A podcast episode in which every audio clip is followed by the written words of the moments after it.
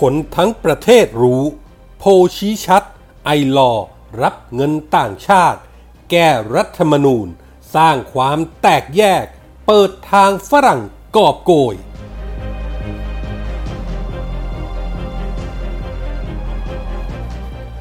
ม็อบสามนิ้วกรีดก้าวไกล แปะโลโก้พักบนหางเป็ดเหลือง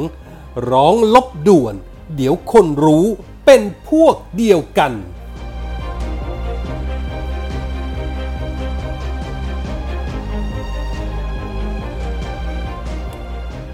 สวัสดีครับ ขอต้อนรับทุกท่านเข้าสู่ MGR Podcast ครับ ผมเกษตรชนะเสรีชัยรับหน้าที่ดำเนินรายการครับ วันนี้ผมมีคอลัมน์ข่าวปนคนคนปนข่าว ประจำวันจันทร์ที่ 23 พฤศจิกายน พุทธศักราช 2563 มาฝากกันครับ ยิ่งวันเวลาผ่านไปความน่าสงสัยก็ยิ่งมีมากขึ้นสำหรับความเคลื่อนไหวของโครงการอินเทอร์เน็ตเพื่อกฎหมายประชาชน หรือ iLaw ที่เป็นผู้เสนอร่างแก้ไขรัฐธรรมนูญฉบับประชาชน โดยมีผู้ร่วมลงชื่อสนับสนุนกว่า 100,000 คน แม้ว่าร่างนี้จะถูกตีตกไปแล้วในการประชุมรัฐสภาเมื่อวันที่ 18 พฤศจิกายน แต่ยิ่งชีพอัชฌานนท์ผู้จัดการ iLaw ก็ได้พูดไว้ตั้งแต่วันนั้นว่า ขอให้ประชาชนผู้ร่วมลงชื่อกว่า 1 0 0 0 0แคน ภาคภูมิใจในสิ่งที่ได้ทำเพราะประตูได้เปิดขึ้นแล้ว ก็มีแต่จะเดินไปข้างหน้า ตีความจากคำพูดก็ต้องบอกว่าไอรอจะไม่หยุด เคลื่อนไหวในประเด็นที่เสนอไว้ในร่างรัฐธรรมนูญ ฉบับที่ถูกตีตกไปอย่างแน่นอน แต่เมื่อมาดูผลสำรวจความคิดเห็นของประชาชนทั้งประเทศ โดยสำนักวิจัยซูเปอร์โพลในหัวข้อฝรั่งท่อน้ำเลี้ยงไอรอที่เปิดเผยออกมาโดยนพดลกนิกา พออซูเปอร์โพลเมื่อวันที่ 22 พฤศจิกายน ก็ต้องบอกว่า อยากให้แกนนำไอรอทั้งจอห์นอึ้งภากร และยิ่งชีพอัชานนท์เปลี่ยนความคิดซะเถอะ ดูดูๆแล้วไม่มีใครเอาด้วยเลย ผู้ตอบแบบสอบถามเกือบร้อยเปอร์เซ็นต์นั่นก็คือร้อยละ 97.3 เชื่อว่า รัฐบาลและหน่วยงานของรัฐ เอาข้อมูลความจริงแสดงเส้นทางการเงินจากฝรั่งถึงไอลอและเครือข่ายให้คนทั้งประเทศรู้ส่วนร้อยละ 94.8 ก็เชื่อว่า มีกระบวนการชักศึกเข้าบ้าน เคลื่อนไหวในกระแสทำคนไทยแตกแยก ในขณะที่ร้อยละ 94.7 รู้สึกไม่สบายใจ ต่อข่าวไอลอรับเงินจากฝรั่งมาเคลื่อนไหวแก้รัฐธรรมนูญ แต่ต้องสถาบันหลักของชาติ ในขณะที่ร้อยละ 93.5 เชื่อว่ามีกลุ่มทุนฝรั่งจ้องจะเข้ามากอบโกยผลประโยชน์ของชาติไทย และทำให้คนไทยแตกแยกและสูญเสีย และร้อยละ 91.5 ก็เชื่อว่ามีกลุ่มทุนฝรั่งสนับสนุนไอลอแก้รัฐธรรมนูญ แต่ต้องสถาบันหลักของชาติ ส่วนความต้องการของคนไทยหลังจากนี้พบว่าร้อยละ 98.3 อยากให้ทุกจังหวัดควรรณรงค์ทำกิจกรรมต่อเนื่อง ชูประเด็นรู้รักสามัคคีปลุกจิตสำนึกรู้คุณแผ่นดิน ปกป้องสถาบันหลักของชาติรองลงมาก็คือร้อยละ 97.3 ให้เอาผิดตามกฎหมาย จัดการกับขบวนการรับเงินฝรั่งปลุกปั่นคนไทยแตกแยกร้อยละ 96.5 รู้สึกกังวลที่รัฐบาลปล่อยปละละเลยความแตกแยกของคนในชาติ ให้กระจายไปตามพื้นที่ต่างๆ ของประเทศจนยากที่จะควบคุม ในขณะที่ร้อยละ 96.1 อยากให้รัฐบาลและหน่วยงานของรัฐ ใส่ใจตอบสนองความต้องการที่ดีของกลุ่มย่อยๆ ในม็อบอย่างเร่งด่วนและร้อยละ93 อยากให้สื่อมวลชน ช่วยกันเสริมสร้างความสงบสุขในบ้านเมือง ความรู้สึกของคนไทยทั้งประเทศจากผลสำรวจของซูเปอร์โพลก็คงจะไม่เกินเลยจากความจริงว่า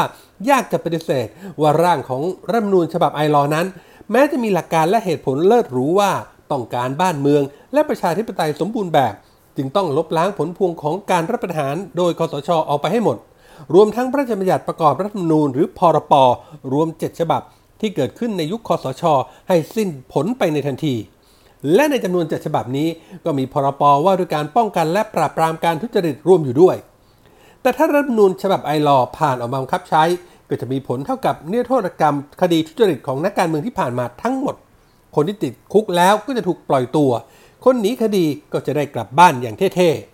ๆ และอีกประเด็นหนึ่งที่ทำให้คนส่วนใหญ่กังวลก็คือ การเปิดทางให้แก้ไขหมวดหนึ่งที่ว่าด้วยความเป็นหนึ่งเดียวของราชอาณาจักรไทย แบ่งแยกไม่ได้ และหมวด 2 ว่าด้วยพระมหากษัตริย์ ถึงแม้ว่าไอรอจะบ่ายเบี่ยงว่าเป็นการใส่ร้ายแต่เว็บไซต์ของไอรอเอง ก็เผยแพร่ข้อเสนอปฏิรูปสถาบัน 10 ข้อ ซึ่งโดยเนื้อแท้แล้วก็เป็นการล้มล้างสถาบัน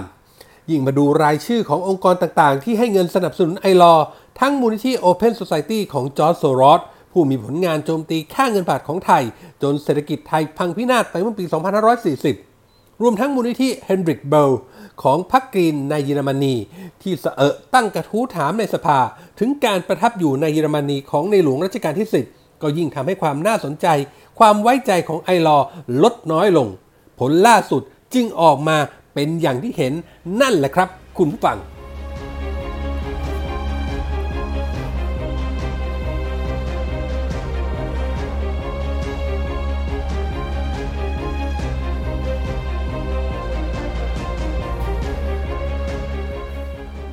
เป็ดยางเป่าลมสีเหลือง กลายเป็นสัญลักษณ์หนึ่งของการประท้วงของม็อบ 3 นิ้วที่หน้ารัฐสภาเมื่อวันที่ 17 พฤศจิกายนที่ผ่านมา เมื่อฝ่ายผู้ชุมนุมพยายามลำเลียงเข้าไปในพื้นที่นับ 10 ตัว เพื่อสร้างสีสันระหว่างการแสดงพลังกดดันให้รัฐสภา รับร่างแก้ไขรัฐธรรมนูญฉบับไอลอโดยได้ไอเดียมาจากการประท้วงผู้นำในรัสเซีย เซอร์เบีย โคโซโว และอังกฤษ ที่ผู้ประท้วงเคยใช้เป็ดเหลืองเป็นสัญลักษณ์ และในวันที่จัดม็อบที่หน้ารัฐสภาไทย เจ้าเป็ดเหลืองไม่ใช่เป็นแค่สัญลักษณ์ แต่ถูกนำมาใช้ประโยชน์ได้จริง เมื่อผู้ชุมนุมปะทะกับกลุ่มคนเสื้อเหลือง และถูกตำรวจฉีดน้ำแรงดันสูงเข้าใส่ น้องเป็ดยางสีเหลืองก็เลยกลายเป็นเกราะกำบังให้ผู้ชุมนุม จนได้รับฉายาว่าวีรชน ผู้พิทักษ์ประชาชนไปเลยทีเดียว ด้วยความเด่นดังของเจ้าเป็ดยางสีเหลืองครับ ก็ทำให้นางสาวยานิชาบูเพื่อน สสจันทบุรีพรรคก้าวไกลวาดรูปแกนนำผู้ชุมนุม พร้อมเป็ดยางสีเหลือง เพื่อแสดงการชื่นชมการชุมนุม แต่ก็ไม่วาย แปะโลโก้พรรคก้าวไกลไว้ที่หางของเป็ดน้อยด้วย เท่านั้นแหละครับทรายอินทิราเจริญปุระ ดาราสาวผู้ประกาศ ตัวเป็นท่อน้ำเลี้ยงม็อบต้องรีบออกมาท้วงติงว่า ไม่ควรนำโลโก้พรรคไปใส่ในรูปเป็ดยางสีเหลือง เพราะเจ้าเป็ดน้อยไม่ได้เกี่ยวข้องอะไรกับพรรคการเมืองใด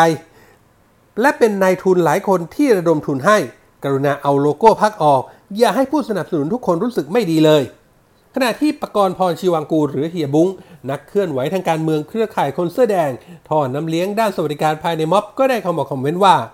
ผมไม่โอกับการใส่โลโก้พักคุณในตัวเป็ดครับ กรุณาให้เกียรติมวลชนด้วย เป็ดคือสัญลักษณ์ของทุกคน ผมตั้งขึ้นมาเพื่อทุกคน ไม่ใช่ให้พักไหนเอาโลโก้มาใส่ โดนมวลชนท้วงติงมาแบบนี้ครับ สสเล็กยานิชาก็ต้องออกมาขอโทษเพราะบอกว่ามีคนวาดรูปเป็ดมาให้ เห็นว่าน่ารักดี เลยตั้งใจจะลงภาพเพื่อขอบคุณ ไม่ได้คิดเรื่องจะเคลมอะไรเลยค่ะ คนที่วาดให้ทักมาบอกเล็กก็รีบลบ ทราบดีค่ะว่า การต่อสู้เรียกร้องประชาธิปไตยเป็นของประชาชนทุกคน ไม่ได้ผูกขาดอยู่กับพรรคการเมืองพรรคใดพรรคหนึ่ง ถ้าทำให้ไม่สบายใจ ต้องขอโทษอีกครั้งค่ะ จะว่าไปแล้วครับ ชาวสามนิ้วกับพักก้าวไกลที่เป็นร่างอวตารของพักอนาคตใหม่ ก็ไม่ใช่คนอื่นคนไกลที่ไหนเลย เห็นร่วมหัวจมท้ายไปในทิศทางเดียวกันมาตลอด ตั้งแต่เริ่มจัดวิ่งไล่ลุงเมื่อต้นปี 2563 ก่อนเกิดการระบาดของเชื้อโควิด -19 มาจนถึงทุกวันนี้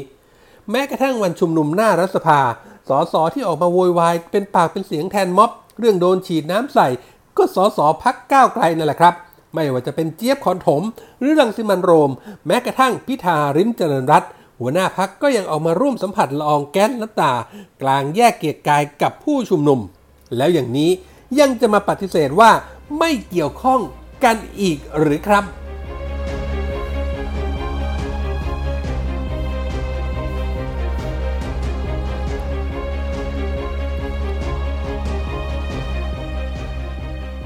นี่คือเรื่องราวจากคอลัมน์ข่าวปนคนคนบนข่าวที่ผมนำมาฝากกันในวันนี้นะครับ คุณผู้ฟังสามารถเข้าไปอ่านเพิ่มเติมได้ในเว็บไซต์ของเราครับ ngronline.com นอกเหนือไปจากข่าวสารสถานการณ์ที่เราอัปเดตให้อ่านกันตลอด 24 ชั่วโมงแล้ว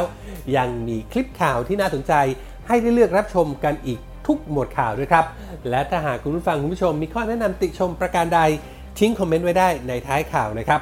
ทุกคอมเมนต์ทุกความเห็นจะเป็นกำลังเป็นแรงใจให้พวกเรานำไปปรับปรุงพัฒนาผลงาน ให้ออกมาเป็นที่ถูกต้องตรงใจคุณผู้ฟังมากที่สุดครับ วันนี้หมดเวลาแล้วครับ ขอบพระคุณทุกท่านที่ติดตาม ผมเกษตรชนะเสรีชัย ลาไปก่อนพบกันใหม่โอกาสหน้า สวัสดีครับ